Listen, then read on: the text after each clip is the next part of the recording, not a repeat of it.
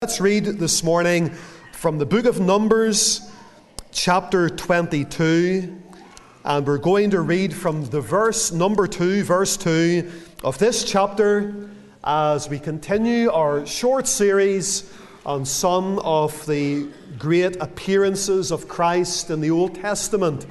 Those times exclusively whenever the Lord appeared as a man or as the angel of the Lord in Old Testament times.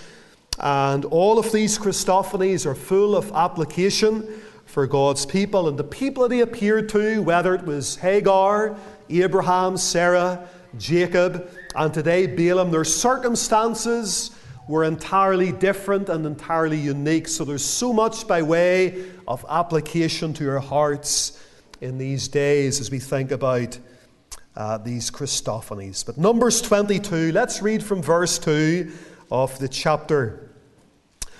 And Balak, the son of Zippor, saw all that Israel had done to the Amorites.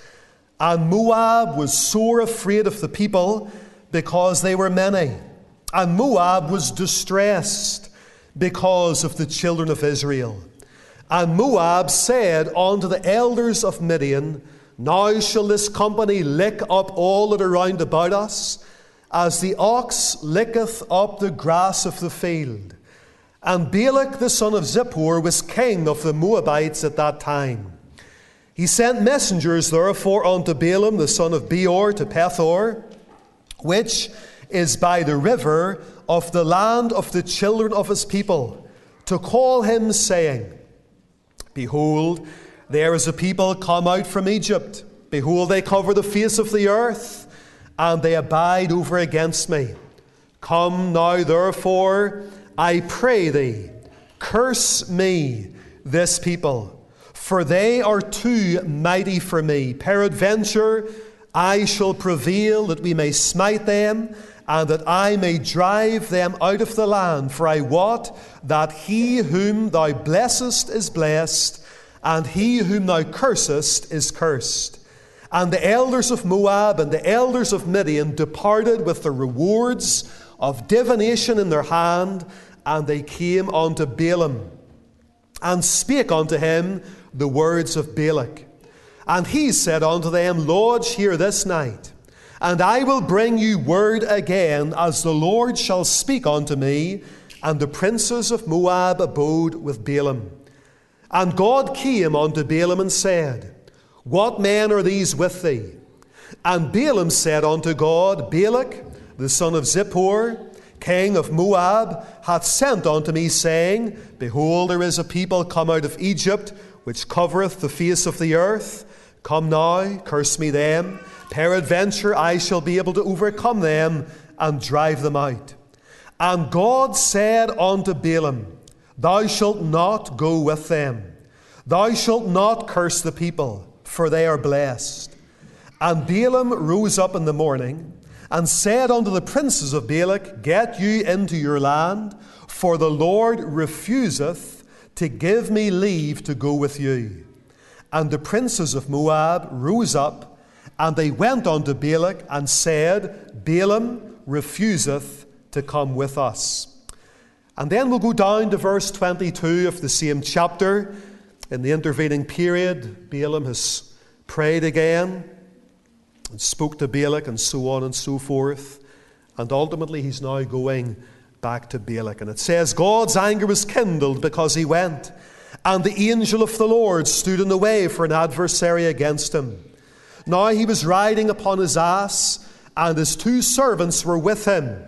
And the ass saw the angel of the Lord standing in the way, and his sword drawn in his hand, and the ass turned aside out of the way, and went into the field, and Balaam smote the ass to turn her into the way.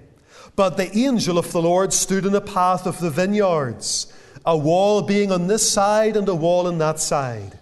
And when the ass saw the angel of the Lord, she thrust herself onto the wall, and crushed Balaam's foot against the wall, and he smote her again. And the angel of the Lord went further, and stood in a narrow place, where was no way to turn either to the right hand or to the left. And when the ass saw the angel of the Lord, she fell down under Balaam. And Balaam's anger was kindled, and he smote the ass with a staff. And the Lord opened the mouth of the ass, and she said unto Balaam, What have I done unto thee, that thou hast smitten me these three times?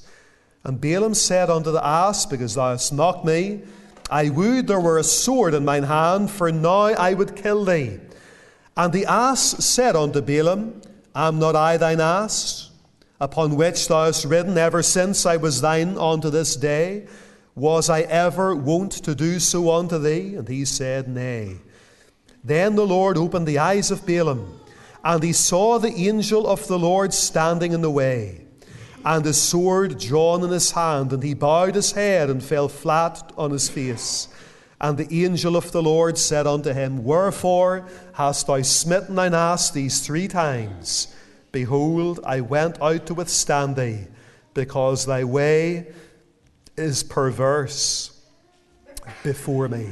And we'll end the reading of God's word there at verse number thirty-two. Let's pray together and ask God for help as we consider this, if we're honest, difficult portion of God's word, and also a portion of God's word that has, I suppose, been very often neglected in recent years. Let's pray together. Father, we need thy help. We ask, O God, now for the infilling and the anointing of thy Spirit. Speak into all of our hearts. And grant, Lord, that we might know of a surety that the Lord is with us. Lord, thou knowest the need of every life. We ask, O God, that thou wilt speak, and that we might each and every one receive with meekness the engrafted word of God that is able to save the soul. Glorify and exalt the Lord Jesus Christ, thy Son, our Saviour, for it's in his name and for thine honour that we pray. Amen. One of the most complex Old Testament characters has to be that of Balaam. Balaam is an enigma. Balaam is a conundrum. He's a very difficult man to read, a very difficult man to understand. In many ways, Balaam is like Lot, in the sense that his heart and inner state and standing before God is concealed in the narratives that we read concerning both men. It is not until later on in Numbers chapter thirty-one, and more explicitly in the New Testament, that we see Balaam's true colours. But all the while, whenever we read about Balaam in Numbers twenty-two through to Numbers chapter twenty-five, while there is so much about Balaam that seems to be commendable, it is very difficult to be comfortable whenever we read about Balaam. There's something about Balaam in these chapters, chapter twenty-two to twenty-five of Numbers, so much that just doesn't seem to add up. Though Balaam appears to be a man of prayer, a man of principle, a man that stands up for the Word of God, a man that certainly could prophesy and preach, there seems to be an undercurrent in Balaam's life that betrays something of Balaam's heart. And in this day and generation that we are living in, and I suppose it's safe to say in all ages of the Christian church, there have been many individuals like Balaam. People that are gifted, people that are talented, people that are orthodox in their theology, people that seem to be discerning, people that seem to be able to declare something of the Word of God, and people that even pray publicly. But something is just not right. Balaam was such an individual. You could look at Lot in the Old Testament and not really understand that Lot was a believer until you read what the New Testament has to say about Lot. And at the other end of the spectrum, you could read about Balaam in the Old Testament, especially in these particular chapters, and not realize that Balaam was an unbeliever until you reach the New Testament. And yet the remarkable thing about Balaam, in chapter twenty-two of the book of Numbers, Balaam had direct dealings with God. Balaam had direct dealings and encounters with Christ. But it seems that Balaam's heart was never changed, and Balaam's heart was never quickened. And I want to speak for a little while about Balaam and how Christ appeared to Balaam as we think again about another Christophany. Just using the same template as we have been using in weeks gone by. So first of all, will you consider for a few moments the context of this Christophany? Verse twenty-two says, the angel of the Lord stood in the way. But what were the events that led up to the angel of the Lord, or Christ, a pre-incarnate Christ, appearing before Balaam? Earlier on in the chapter, verse number four introduces us to Balak, who was king of Moab. Verse number two indicates that Balak and the people that he represented, the Moabites, were afraid of the children of Israel because they were growing in number. So Balak calls Balaam to prophesy or to preach against the Israelites and to pronounce a divine curse upon them that he might prevail over them. And to try to get Balaam to curse the children of Israel, in verse number seven, he promises him prosperity. And in verse number seventeen, he promises him promotion. Balaam, I want you to come to the borders of our land. I want you to curse the children of Israel. And I promise to promote you.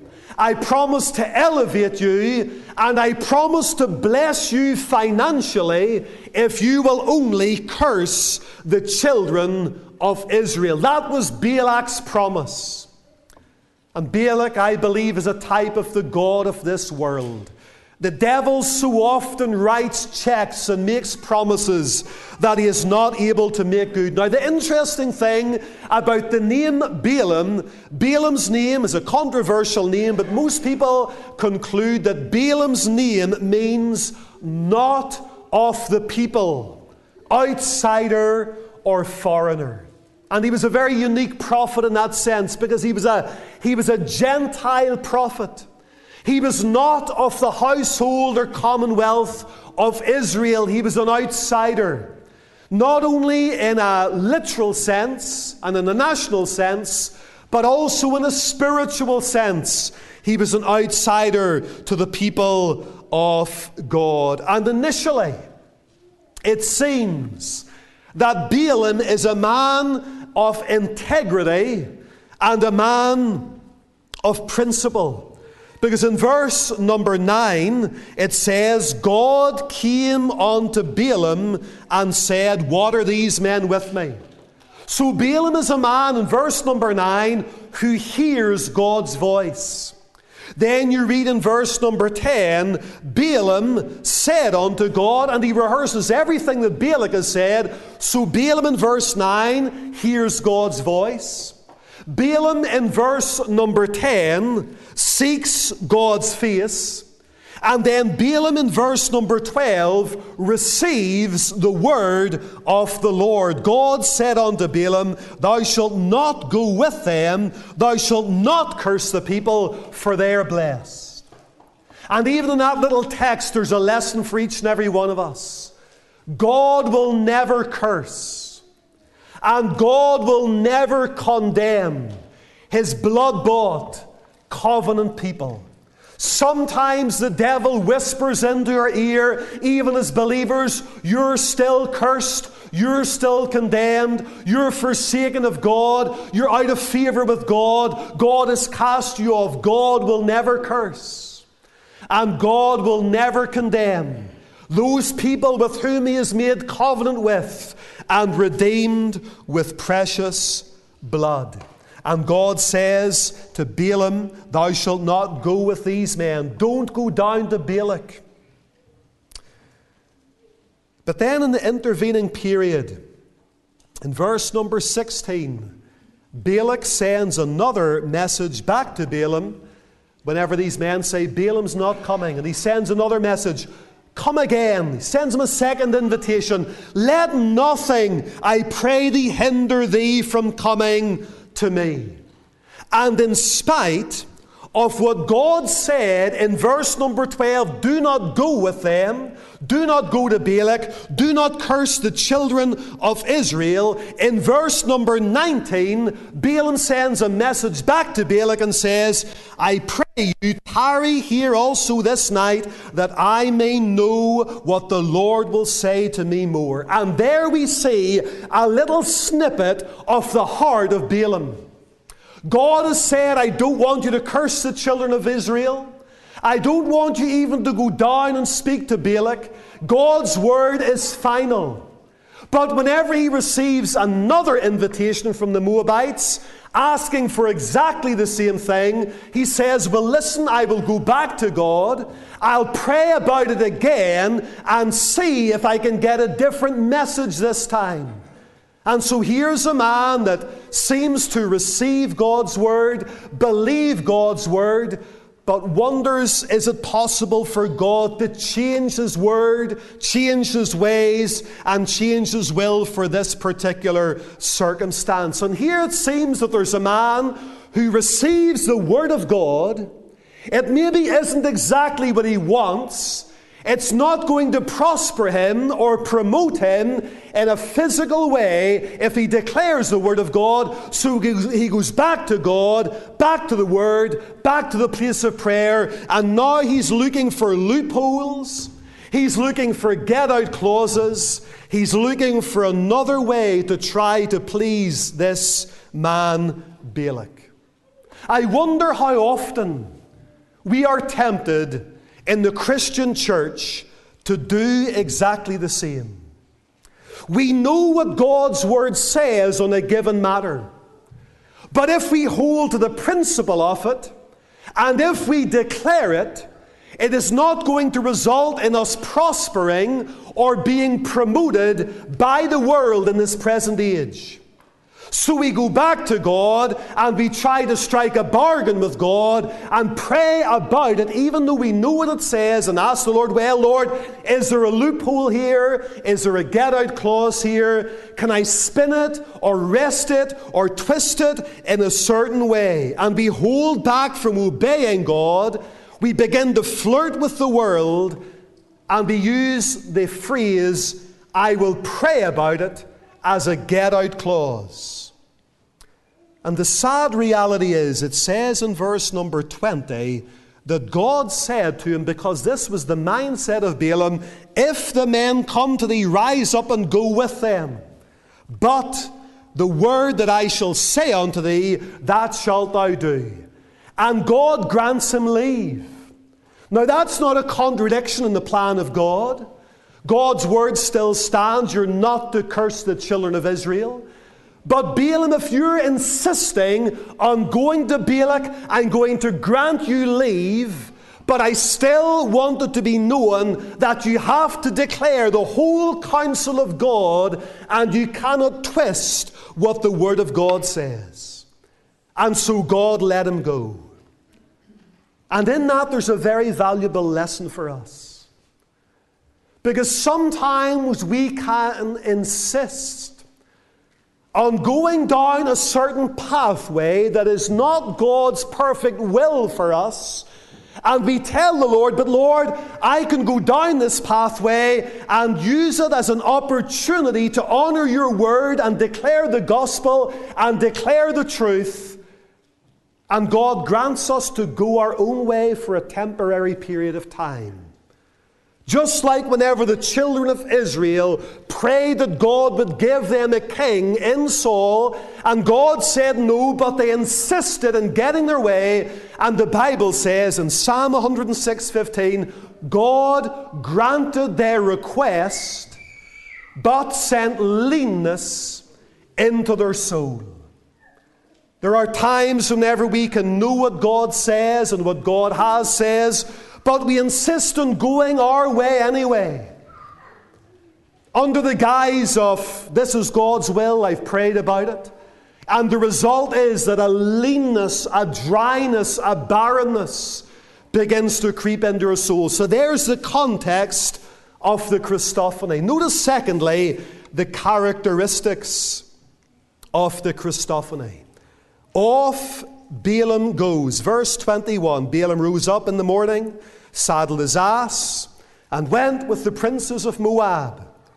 Verse twenty-two, God's anger was kindled because he went. I'm sure Balaam said, well, I've prayed about this. I'm going. I'm at ease with it all. God has let me go. I'm entirely at peace with this. My conscience is not pricked. My conscience is not troubled. God is allowing me to do this. God hasn't shut the door completely. And Balaam was at ease with the whole thing, but at the same time, entirely ignorant of the heart of God in the whole matter. The anger of God was kindled against him. The Spirit of God has been grieved, but he's ignorant of this fact. He's not only deceiving himself and on the brink of deceiving others, as we'll see later on, but he's grieving the Spirit of God. And it's right then that you have the appearance of the angel. Verse twenty-two, the angel of the Lord stood in the way. Verse twenty-four, the angel of the Lord stood in the paths of the vineyards. Verse twenty-six, the angel of the Lord went further and stood in a narrow place. Now, we're not going to take time this morning to prove again that the angel of the Lord is a pre-incarnate Christ, the messenger of the covenant. We have seen that in weeks gone by. But it was a physical manifestation of Christ standing in the way of Balaam, not only once, not only twice, but even as Balaam is insisting and going this direction, a third time the angel of the Lord went further and stood in a narrow place.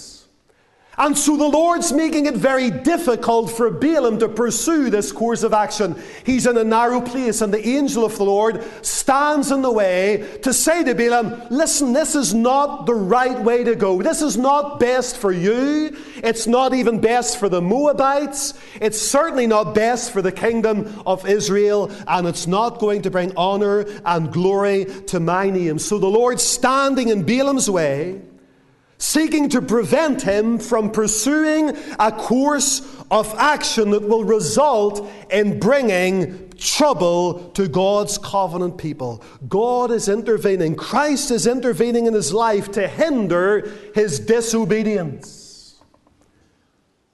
And I wonder, have you ever been conscious of the Lord intervening in your life? You're maybe not a believer this morning. You're not saved. You're not a Christian, and you know you should be saved, and you know, like Balaam, what the Word of God says, but you're not converted. And God has been putting up one roadblock, two roadblocks, three roadblocks right in front of you to cause you to stop and consider your ways, the appearance of the angel, things that block your pathway on the road to wreck and ruin. And every time God puts up a roadblock or stands in your way, it might even be a narrow place, you try to get by and go on your own way because you're insistent. I want to be prosperous in this world. I want to be promoted in this age. I want to do it my way. It might be the prayers of God's people. It might be a trial in your life. It might be a gospel mission or a praying friend or a gospel service or a church meeting like this. And the Lord, in a sense, appears and says, don't go this road. This is not the right way. Honor my word. Respect my commandments. Turn your life around. So you've got the appearance of the angel. Notice also, whenever we think about the characteristics of the Christophany, the discernment of the donkey, the appearance of the angel and the discernment of the donkey. This dumb animal, this dumb ass, this donkey, it says in verse twenty-three, the angel of the Lord appears, verse twenty-two, verse twenty-three, the ass turned out of the way.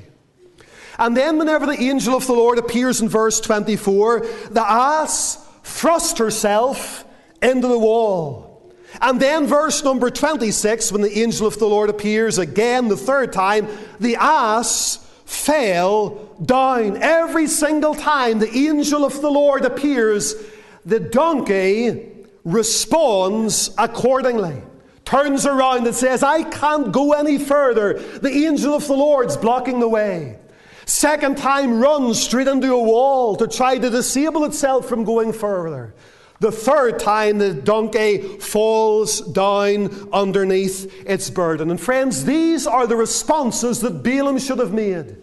Balaam should have turned around. Balaam should have fallen down before the Lord. The donkey recognized and submitted to the Lord, but the prophet Balaam did not. God speaketh once, Proverbs says, yea, twice, and yet man perceiveth it not. Has God been speaking to you? Has God been stopping you? Has the Spirit of God been arresting you? Has the Word of God been challenging you? And maybe as a believer or as a backslider or as an unsaved person, you're pursuing on a course of action and the Lord has been trying to intervene. In fact, the intervention in verse twenty-five is so severe that Balaam's foot was crushed against the wall.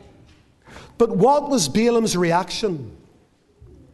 In spite of these events happening, the angel of the Lord appearing three times, the donkey turning around, thrusting itself into a wall, falling down. And then the donkey, actually in verse number twenty-eight, miraculously begins to speak. The ass opened the mouth and said to Balaam, what have I done that thou hast smitten me these three times? The supernatural intervention of God did not cause Balaam to turn around. Why? Because in his heart, he had rejected the word of God already. That's why signs and wonders and miracles, this whole charismatic thing that puts the word of God to one side and substitutes God's word with phenomenon, I believe is not of God at all. And it doesn't really turn people to righteousness at all. But what did Balaam do? Verse twenty-three, verse twenty-five, verse twenty-seven, he smites the ass every single time. He, he takes a big stick and he hits his donkey with it. And then he says in verse number twenty-nine, if I had a sword in my hand, I would kill you. Why? Because this humble beast of burden has become God's messenger. And is not willingly allowing Balaam to pursue this course of action. And rather than get right with God, Balaam would rather kill his own donkey and plunge himself and the Israelites into ruin in order to be prosperous in this world. And that shows me not only the appearance of the angel, the discernment of the donkey, but the blindness of Balaam. Three times the angel of the Lord has stood before him. This dumb ass is spoken to its master, and yet Balaam seems to be hell-bent on going his own way, traveling down this pathway. And he could not interpret providence or the speaking voice of God. And the poor donkey that tried to save him, Balaam smote the donkey. Rather kill the messenger than respond to the message of God. God chastened him, crushed his foot, and still he would not turn. Now it's interesting that in verse number thirty-one it says, the Lord opened the eyes of Balaam, and he saw the angel of the Lord standing in the way. And it says in verse number thirty-four, Balaam said to the angel of the Lord, I have sinned. And I believe he tells a lie, for he says, I knew not that thou stoodest in the way against me. Now therefore, if it displease me, I will get me back again. And temporarily, momentarily, Balaam appears to repent of his sin and turn around. But it's a bogus repentance. It doesn't last. Because ultimately, he still goes back to Balak. You read at the end of the chapter there, verse number uh, thirty-six. When Balak heard that Balaam was come, he went out to meet him over against the city of Moab, which is in the border of Arden, which is in the utmost coast. And Balak says in verse number forty-one to Balaam, if, it says, it came to pass on the morrow that Balak took Balaam and brought him to a high place of Baal, that thence he might see the utmost part of the people. Chapter thirty, twenty-three and verse number thirteen, he takes him to another high place. Come, I pray thee with me unto another place, from whence thou mayest see them. And then in verse twenty-seven of chapter twenty-three, he takes him to another high place and says, come, I pray thee, I will bring thee unto another place. Peradventure, it will please God that thou mayest curse them from thence. You know what's happening here? Balaam is playing into the hands of Balak. Balak is saying to Balaam, listen, let's go up to a high place and let's see this thing from a different perspective. And he looks down on the children of Israel, and then he takes them to another high place and says, now let's look at it from this angle. And then he takes them to another high place. Now let's see it from this angle. And he's trying to come to the Word of God and to the people of God and to say to Balaam, look, if you just look at this thing from a different perspective, a different angle, a different viewpoint, it may be that God will allow you to curse the children of Israel for me. And still Balaam is flirting with the Word of God, flirting with the will of God, and thinking somehow the word that God has spoken can be changed. Let's look at it from another place. Let's look at it from another perspective. Let's look at it all for another angle. But still, Balaam does not realize, no matter how much he prays about it, no matter how many different angles he looks at it from, God's word is final. He still cannot change God's word. Now, do you see where we're going with this in this day and generation, this modernistic age that we're living in? It's like the higher critics, looking at the Word of God from different perspectives, different contexts, different angles, different viewpoints, different constructs, and asking, is that really what God said? Maybe we can change it. Maybe that doesn't apply in this day and generation. Maybe God's word has changed. You know, in my experience, and I say it's a limited experience, I've seen people change their theology. I've seen people change their exegesis. I've seen people change their hermeneutic, their science of interpreting the Scripture, change their church, change their pastor, change even their denomination, all in an effort to salve their conscience so that somebody somewhere will tell them that what God says in His Word doesn't really stand today, and it can be tweaked, it can be changed, and you just have to look at it from a different angle. And so often it is only done so that that individual can prosper and be promoted in this world. It used to be taken for granted that God's people would stay clear of wine and strong drink. But come to a different a viewpoint. Let's look at it from this angle. Still don't see it. Well, let's look at it from this angle. I still can't see it. Let's look at it from this angle. Still can't see it. Might be the head covering. It might be ecumenism. It might be the unequal yoke. Well, just look at it from this perspective. Look at it from this angle. Let's take God's word and spin it this way and look at it from this angle. It might be the Ten Commandments. Taking the Lord's name in vain. Honoring the Lord's day. Honoring your father and mother. Bearing false witness.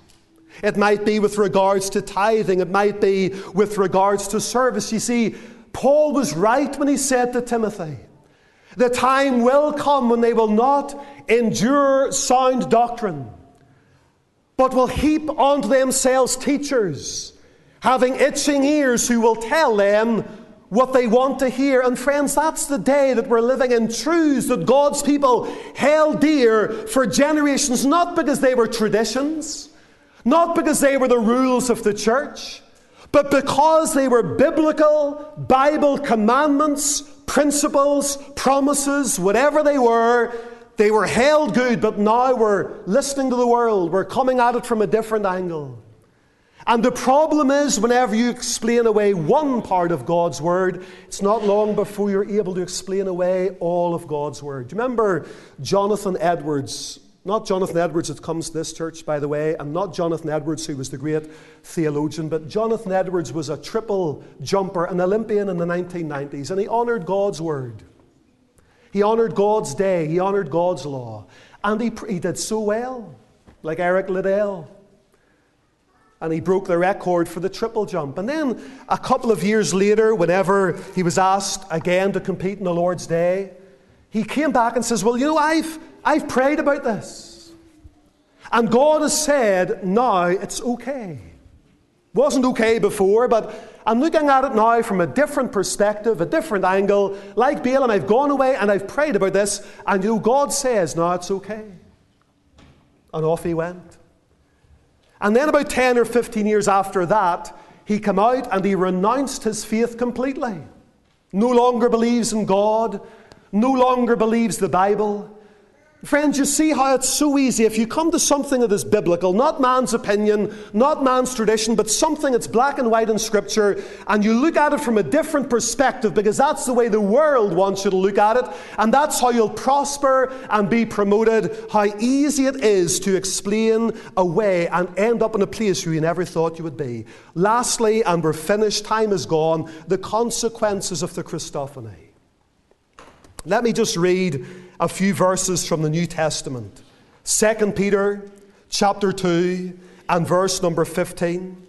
It says, those who have forsaken the right way and are gone astray, following the way of Balaam, the son of Bozer, who loved the wages of unrighteousness. So Peter's making it very clear that Balaam forsook the right way. He went astray. He followed the wages of unrighteousness. Jude eleven speaks about those who have gone in the way of Cain, who rejected the blood, and ran greedily after the error of Balaam for reward, and are perished in the gainsaying of Korah. Or Revelation chapter two, and verse number fourteen, it speaks about those who hast taught, who hold and who teach the doctrine of Balaam. So it speaks about the way of Balaam, the error of Balaam, and the doctrine of Balaam. But what happened to Balaam? Well, Numbers chapter thirty-one sheds light on the whole thing. Numbers thirty-one, verse number eight. It speaks of Moses commanding the children of Israel to slay the kings of Midian. And it ends in verse number eight, Balaam, also the son of Beor, they slew with the sword. The children of Israel slew Balaam. Why? Why did they do it? Because it says in Numbers thirty-one sixteen that these, Balaam and the Midianites, caused the children of Israel, through the counsel of Balaam, to commit trespass against the Lord in the matter of Peor, and there was a plague among the congregation of the Lord. Balaam came down, and because he couldn't change the word of God, he thought, well, if I can get the children of Israel to sin against God and to commit sexual immorality and give themselves to idolatry, maybe then God will change his word and I will be able to curse the children of Israel. So he consciously counseled the Midianites to lure the Israelite children into sexual sin, immorality, immorality and uncleanness, in order again that he might get his wages that were promised by Balak. You see, there's a tremendous danger, the Bible says, not only in sinning yourself, but an even greater danger in leading others to sin and to saying to others, this is okay, this is right. And that's what Balaam did. He's telling the children of Israel, you know, you can go and mix with the Midianites, marry the Midianites, and sleep with the Midianites, and do whatever you want with the Midianites, and worship their gods. And all the while he knows, if they do that, maybe God will curse them. And the word of God will change. And so the results, the consequences of Balaam hardening his heart against the appearance of the Lord, first of all, deception. the counsel of Balaam. Numbers thirty-one, verse number sixteen. He knowingly deceived others and probably deceived himself as well. Orthodox, eloquent, but an impostor. Then there was defilement. Verse sixteen, Numbers thirty-one, he caused them to commit trespass, to break God's law.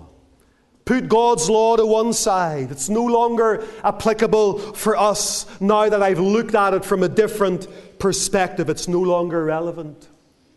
And then there was disease. It says there was a plague among the people. Unhealth, sickness, disease, plague began to afflict the people of God. Now, whenever the children of God sin against the Lord, it certainly doesn't promote to a healthy church. The whole head is sick. The whole heart faint. And then lastly, there was death. Numbers thirty-one, eight, he was slain by Moses. Second Peter says he loved the wages of unrighteousness. But Romans six, twenty-three says the wages of sin, or the wages of unrighteousness, is death. He got his wages, he got his reward, and it resulted in death. And Jude eleven speaks about Balaam. Jude thirteen speaks about for him and those who follow in his ways is reserved the blackness of darkness forever. That's how we know that Balaam was lost. Balaam was a Matthew seven, twenty-one to twenty-three preacher. Not everyone that says, Lord, Lord, shall enter the kingdom of heaven, but he that doeth the will of my Father which is in heaven. Many shall say unto me in that day, Lord, Lord, have we not prophesied in your name? And in your name cast out devils, and in your name done many wonderful works. And the Lord will say unto them, I never knew you. Depart from me, ye that work iniquity. This has been a solemn, solemn word this morning. But maybe God is using this as a warning. Somebody perhaps on the brink of ruin, knowing the Word of God, but on the brink of turning from it, twisting it, wresting it, to suit and to meet your own ends. Friends, Jesus Christ promises to give life abundant to those who love Him and those who obey Him. God says, them that honor me, I will honor. You'll never lose out by honoring God. You mightn't prosper as far as the world would see it, or be promoted as far as the world sees it, but if you honor God and His Word, God will prosper you and promote you for time and for eternity as far as your walk with Him is concerned. Thank you so much for listening. May God write His Word upon our hearts, and may we receive it with the spirit that I trust it's been given in.